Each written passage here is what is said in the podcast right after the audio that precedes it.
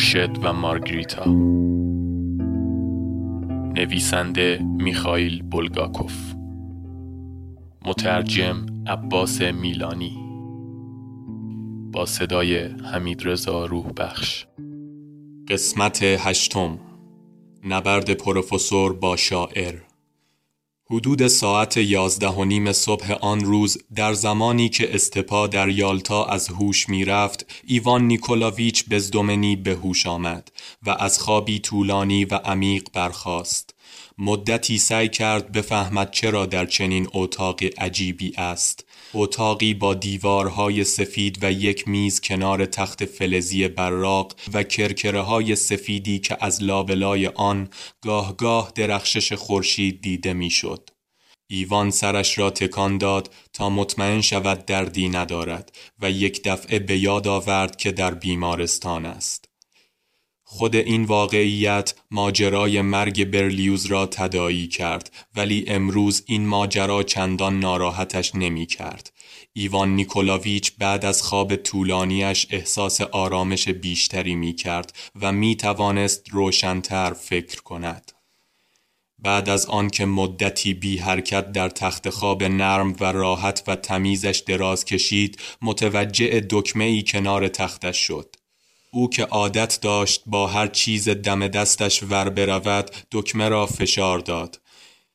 انتظار داشت زنگی به صدا درآید و شخصی ظاهر شود اما چیز کاملا متفاوتی اتفاق افتاد. در انتهای تخت او استوانه ای از شیشه مات روشن شد که بر آن نوشته شده بود نوشیدنی.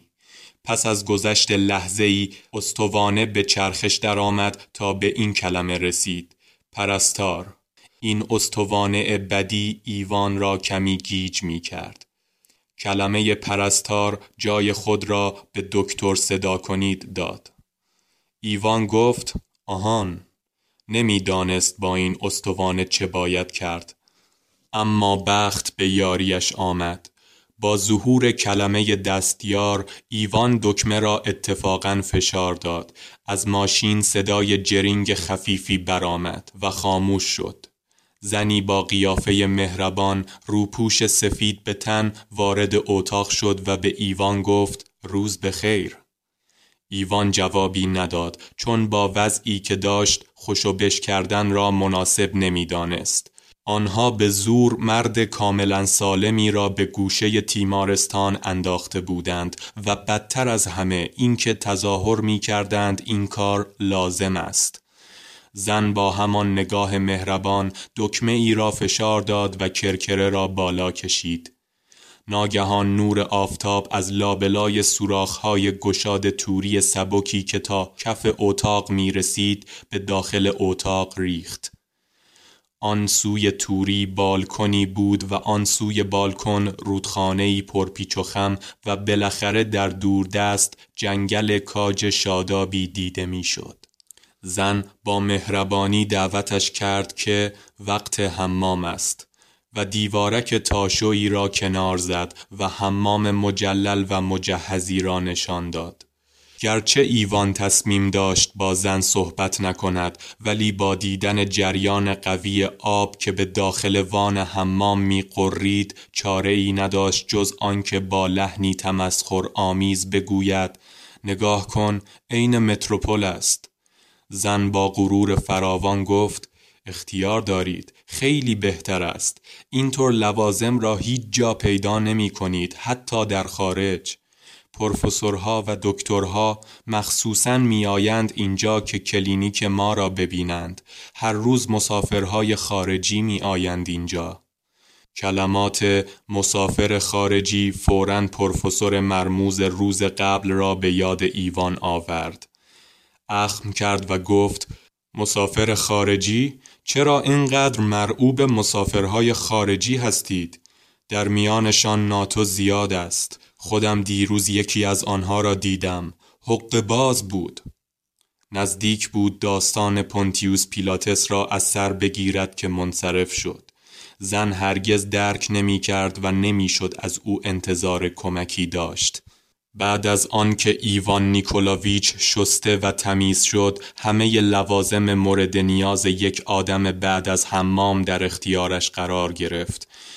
پیراهن تازه اتو کرده زیر شلوار و جوراب. تازه این اول ماجرا بود. زن که در کمدی را باز می کرد به داخل کمد اشاره کرد و پرسید چی می خواهید بپوشید؟ پیژامه یا رب دو شامبر؟ ایوان گرچه در این منزل جدید زندانی بود ولی مقاومت در مقابل رفتار متین و دوستانه زن هم چندان ساده نبود و ناچار به پیژامه ارقوانی ظریفی اشاره کرد. ایوان نیکولاویچ را آنگاه از طریق راهروی خلوت و بی صدایی به اتاقی بسیار بزرگ بردند. تصمیم داشت همه چیز این ساختمان مجهز را به ریشخند بگیرد و لاجرم اتاق جدید را مطبخ مرکزی نام گذاشت و کارش هم موجه بود.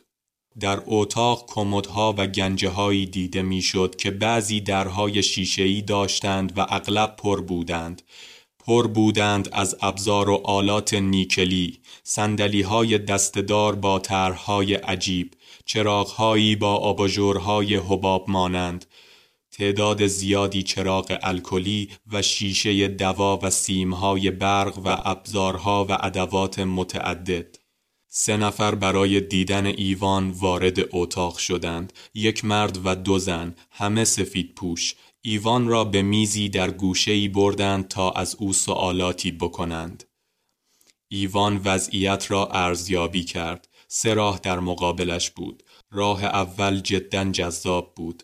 به عنوان اعتراض به بازداشت بیدلیلش می توانست به جان چراغها و ابزارهای عجیب و غریب بیفتد و خرد و خاکشیرشان کند. اما ایوان امروز با ایوان دیروز کلی فرق داشت و این راه را مشکوک تشخیص داد. آنها را بیشتر متقاعد می کرد که دیوانه است و لاجرم از خیر این راه گذشت. راه دومی هم وجود داشت. می توانست داستان پونتیوس پیلاتس و پروفسور را برای آنها تعریف کند. اما تجربه دیروز متقاعدش کرده بود که مردم یا این داستان را باور نمی کنند و یا آن را اشتباه می فهمند. و ناچار این راه را هم رها کرد و راه سوم را برگزید. به سکوتی تحقیر کننده پناه برد. ادامه سکوت در عمل ناممکن از کار درآمد و ایوان ناچار شد یکی دو سوال را البته با دلی سرد و چرکین بی جواب نگذارد. آنها به دقت درباره همه گذشته ایوان از او سوال کردند. حتی درباره کم و کیف قضیه مخملک پانزده سال پیش. بعد از آنکه یک صفحه کامل را با شرح حال ایوان سیاه کردند زن سفید پوش صفحه را برگرداند و از او درباره اقوامش پرسید. کار بیخ داشت. از او پرسیدند که امراض مقاربتی داشت یا نه. بالاخره از او خواستند که ماجرای دیروز پاتریارک پاندز را شرح دهد ولی به آن توجه چندانی نکردند. مخصوصا به داستان پونتیوس پیلاتس کاملا بی توجه بودند. زن ایوان را به مرد حواله داد و او شیوه کاملا متفاوتی را در سکوت دنبال می کرد. حرارت بدن ایوان را اندازه گرفت، نبزش را گرفت و چراغ روشنی توی چشمهای او انداخت و به درون آنها نگاه کرد. زن دیگر به کمک مرد آمد، با ابزاری چند بار به پشت ایوان زد. که البته دردی نداشت با کمک دسته چکش کوچکی علامتهایی را روی پوست سینهش معاینه کرد. با چکشهای دیگری به زانوهایش کوبیدند و پاهایش را از جا پراندند. سوزنی به دستش زدند و خون گرفتند. آرنجش را هم کمی سوراخ کردند و بالاخره یک مچبند پلاستیکی دور بازویش بستند. ایوان تنها می توانست با خود به تلخی بخندد و در پوچی همه این کارها غور کند. سعی کرده بود در مورد خطر پروفسور مرموز هشدارشان دهد و حتی کوشیده بود او را دستگیر کند. ولی حاصلش افتادن به کنج این آزمایشگاه عجیب بود و چرت و پرت گفتن درباره امو فیودوری که از عرق خوردن در ولدگاه مرده بود. بالاخره دست از سر ایوان برداشتند و او را به اتاق خودش بردند. در آنجا یک فنجان قهوه دو تخم مرغ و یک تکه نان سفید کرمالیده به او دادند. ایوان بعد از آنکه صبحانهاش را خورد تصمیم گرفت منتظر مسئول کلینیک بماند و از او بخواهد که حرفهایش را بشنود و به درد دلش برسد. اندکی بعد از صبحانه ایوان آن مرد آمد. در اتاق ایوان ناگهان باز شد و جمعیتی سفید پوش وارد اتاق شدند. پیشا پیش همه مردی وارد شد که چهل و پنج سالی داشت. صورتش اصلاح شده و شبیه هنرپیشگان بود. چشمهایی گرم و نافذ داشت و رفتارش متین و معدب بود. جمعیت همه با او به احترام و ادب رفتار می کردند و در نتیجه کم و بیش رسمی وارد شد. ایوان فکر کرد درست مثل پونتیوس پیلاتس. بله بی تردید رئیس خودش بود. بر چهار پایه نشست. بقیه همه ایستاده بودند. گفت از دیدنتان خوشوقتم. اسم من دکتر استراوینسکی است. و در حالی که با محبت به ایوان نگاه می کرد بر چارپایه‌ای نشست. مردی که ریش مرتب و تمیزی داشت پرسشنامه پرشده ایوان را به رئیس داد و گفت بفرمایید الکساندر نیکولاویچ. ایوان فکر کرد حتما همه چیز را خودشان بریدند و دوختند. رئیس با نگاهی حرفه‌ای به صفحه نظری انداخت و زمزمه ای کرد و چند کلمه ای به زبان خارجی عجیبی با همکارانش رد و بدل نمود. در این لحظه کلمه ای لرزه بر اندامش انداخت. کلمه شیزوفرنی کلمه شیزوفرنی بود که خارجی لئیم در پاتریارک پاندز به لب آورده بود. حالا هم پروفسور استراوینسکی از همان کلمه استفاده کرد. ایوان با نگرانی اندیشید پس در این باره هم درست می گفت. رئیس از این قاعده پیروی می کرد که با همه موافقت کند و از هر آنچه دیگران می‌گویند خوشش بیاید و بگوید عالی است. استراوینسکی گفت عالی است و ورقه کاغذ را پس داد. به ایوان رو کرد. شاعر هستید؟ بله شاعر هستم ایوان با دلخوری جواب می‌داد و برای اولین بار کراهتی نسبت به کار شاعری احساس می کرد که نمی‌دانست از کجا آب می خورد. چهره در هم کشید و در مقابل سؤال استراوینسکی پرسید شما پروفسورید؟ استراوینسکی در جواب با نهایت خضوع و احترام سرش را کمی خم کرد. ایوان سپس گفت مسئول اینجا شما هستید؟ به این هم استراوینسکی با سر جواب داد. ایوان نیکولاویچ با لحنی رسمی و جدی گفت باید با شما صحبت کنم. استراوینسکی جواب داد من هم به همین دلیل آمدم اینجا. خب وضعیت از این قرار است که ایوان شروع کرده بود. احساس می کرد فرصتی که منتظرش بود فرا رسیده. می‌گویند دیوانه هستم و کسی به حرفهایم گوش نمی دهد نخیر به همه حرفهایتان با دقت گوش خواهیم داد. مطمئن باشید آقا. استراوینسکی با لحنی جدی و اطمینان بخش صحبت می کرد و به هیچ وجه به کسی اجازه نمی دهیم شما را دیوانه بخواند. بسیار خوب پس گوش بدهید دیشب در پاتریارک پاندز به مرد مشکوکی برخوردم که شاید خارجی بود و شاید هم نبود و از قبل درباره مرگ برلیوز مطلع بود و پونتیوس پیلاتس را هم ملاقات کرده بود. همراهان بی حرکت و در سکوت کامل به حرفهای ایوان گوش می‌دادند. استراوینسکی که به ایوان خیره شده بود پرسید پیلاتس منظورتان همان پیلاتسی است که در زمان عیسی مسیح زندگی می کرد؟ ایوان در پاسخ گفت بله بله بله خودش است استراوینسکی گفت آها و این برلیوز همان است که دیروز افتاد زیر قطار و مرد بله وقتی قطار کشتش من آنجا بودم آن خارجی مشکوک هم آنجا بود. استراوینسکی که بی تردید از هوشی استثنایی برخوردار بود پرسید همان دوست پونتیوس پیلاتس؟ ایوان که استراوینسکی را برانداز می کرد گفت دقیقا او پیش از حادثه به ما گفت که آنوشکا روغن آفتابگردان را ریخته و دقیقا همانجا بود که برلیوس سر خورد. عجیب نیست به نظر شما؟ ایوان حرفش را تمام کرده بود و انتظار داشت داستانش عکس عجیبی به وجود آورد. ولی اصلا عکس عملی به وجود نیاورد. استراوینسکی صرفا پرسید و این آنوشکا کیست؟ ایوان که از این سوال کمی جا خورده بود چهره در هم کشید. برانگیخته جواب داد آنوشکا مهم نیست خدا می‌داند او کیست. یکی از همین دخترهای احمق خیابان سادووایا. مگر متوجه نیستید مهم این بود که او از پیش درباره روغن آفتابگردان می‌دانست. حرفم را می‌فهمید یا نه؟ استراوینسکی با لحنی جدی جواب داد کاملا. دستی بر زانوی شاعر زد و گفت عجله نکنید و ادامه بدهید ایوان گفت بسیار خوب سعی می کرد با لحنی شبیه لحن پروفسور صحبت کند چون از تجربه تلخ گذشته آموخته بود که تنها آرامش کمکش خواهد کرد.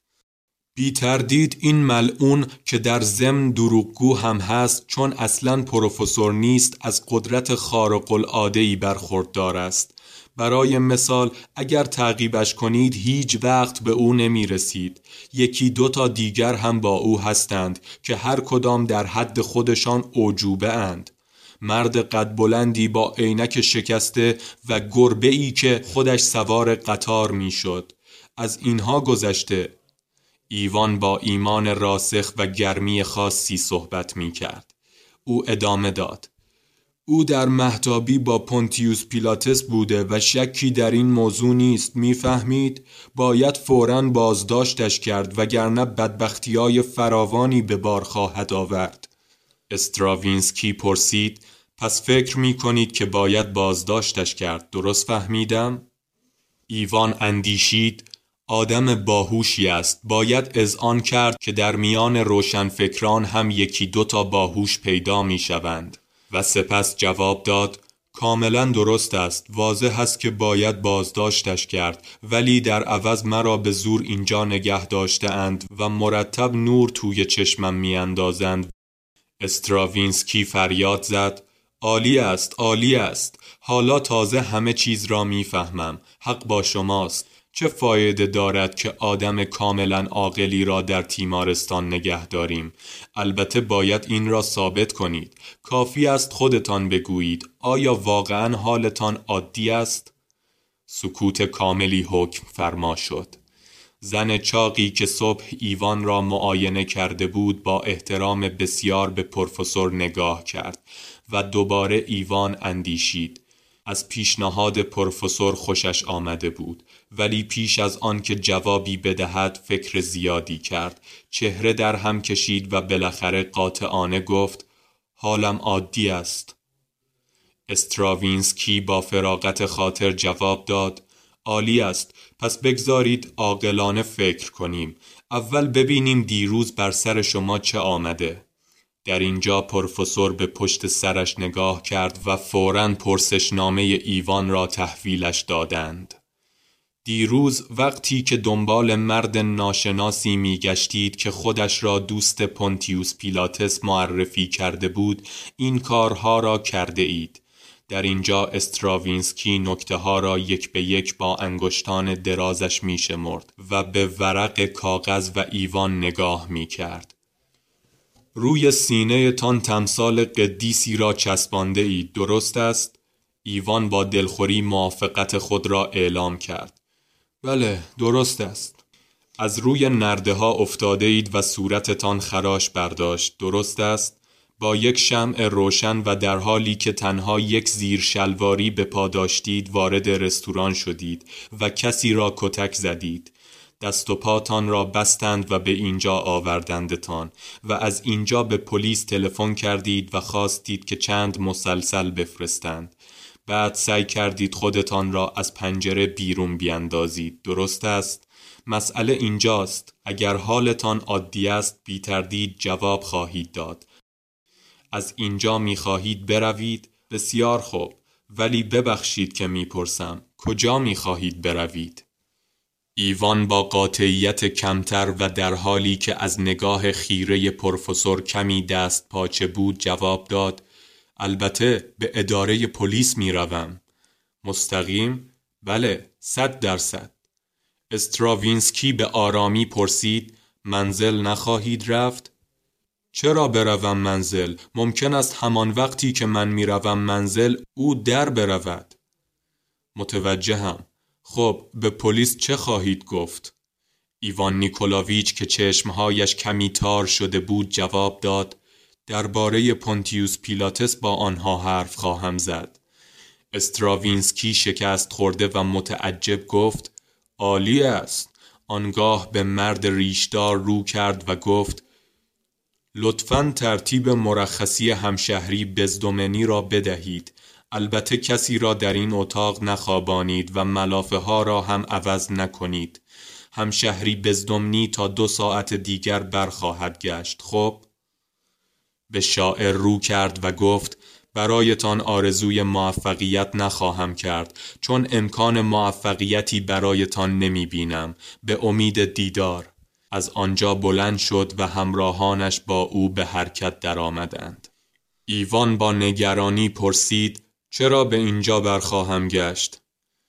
پروفسور جواب داد چون به محض آن که زیر شلواری به پا به اداره پلیس مراجعه کنید و بگویید که شخصی را ملاقات کرده اید که پونتیوس پیلاتس را میشناختند به همینجا برتان میگردانند و دوباره از همین اتاق سر خواهید آورد. ایوان که با حواس پرتی به اطراف نگاه می کرد پرسید به خاطر زیر شلواریم؟ پروفسور جواب داد بیشتر به خاطر پونتیوس پیلاتس. البته خود زیر شلواری هم موثر خواهد بود. مجبوریم لباسهای بیمارستان را پس بگیریم و لباس خودتان را پس بدهیم. چون شما با زیر شلواری به اینجا آمدید. در ضمن صحبتی از رفتن به منزل هم نکردید. کافی است درباره پونتیوس پیلاتس هم صحبت کنید. آن وقت حتما کتکتان خواهند زد. در اینجا اتفاق غریبی برای ایوان نیکولاویچ افتاد. قدرت ارادهش را از دست داد خود را ضعیف و محتاج نصیحت احساس کرد. این بار مظلومانه پرسید پس باید چه کار کنم؟ استراوینسکی گفت عالی است. این شد یک سوال کاملا منطقی. الان به شما می‌گویم که در واقع چه اتفاقی برایتان افتاده. دیروز کسی شما را با داستان پونتیوس پیلاتز و چیزهایی از این قبیل بد جوری ترسانده. در نتیجه شما که خسته بودید و اعصابتان تحریک شده بود دور شهر را افتادید و مرتب درباره پونتیوس پیلاتس داد سخن دادید. طبیعی است که همه مردم شهر شما را دیوانه تصور کنند. تنها راه نجات شما استراحت کامل است و باید اینجا بمانید. ایوان لابه کنان گفت ولی یکی باید او را دستگیر کند. بی تردید ولی چرا آن یک نفر باید شما باشید؟ اتهامات و حدستان را درباره این مرد روی یک ورقه کاغذ بنویسید. کاری از این ساده تر نیست که مطالب شما را به مقامات مسئول ارجا کنیم. و اگر آن مرد چنان که شما حدس می‌زدید قتلی مرتکب شده باشد به زودی قضیه روشن خواهد شد. البته به یک شرط زیاد به ذهنتان فشار نیاورید و سعی کنید هرچه کمتر درباره پونتیوس پیلاتس فکر کنید. اگر مرتب روی این داستان تکیه کنید بعید می‌دانم کسی حرفتان را باور کند. ایوان با قاطعیت گفت حق با شماست. قلم و کاغذ بدهید. استراوینسکی به زن چاق گفت چند ورق کاغذ با یک مداد کوچک به اینشان بدهید. سپس رو کرد به ایوان و گفت البته من مسلحت نمی‌دانم که امروز شروع به نوشتن کنید. ایوان که به هیجان بود گفت نه نه همین امروز باید امروز این کار را بکنم. ایرادی ندارد ولی به ذهنتان زیاد فشار نیاورید. اگر امروز نشد فردا هم دیر نیست. ایوان گفت چرا دیر است؟ او فرار می کند. استراوینسکی جواب داد نخیر به شما قول می دهم که فرار نکند و یادتان باشد که ما اینجاییم تا به شما کمک کنیم و بی کمک ما نقشه شما موفق نخواهد بود. متوجه هستید؟ استراوینسکی این سوال را در حالی پرسید که یک دفعه دو دست ایوان را در دست گرفته بود. دو دست ایوان را محکم در دست داشت و به چشمان ایوان خیره شده بود و تکرار می کرد که به شما کمک خواهیم کرد. میشنوید به شما کمک خواهیم کرد. استراحت کنید. اینجا جای آرام و ساکتی است و حالتان خوب می شود. خوب می شوید. ما به شما کمک می کنیم. ایوان نیکولاویچ یک دفعه دهن در ری کرد و خطوط چهرش ملایمتر شد. به آرامی گفت بله متوجهم. استراوینسکی گفتگوی خود را خاتمه داد و از آنجا برخاست. خدا حافظ. از اتاق که خارج می شد با ایوان محکم دست داد و به مرد ریشدار رو کرد و گفت هم اکسیژن بهش بدهید و هم حمامش کنید. چند لحظه بعد استراوینسکی و همراهانش اتاق را ترک کرده بودند در آن سوی رودخانه از لابلای پنجره و توری جنگل بهاری شاداب می درخشید و رودخانه زیر آفتاب نیمروز برق می‌زد.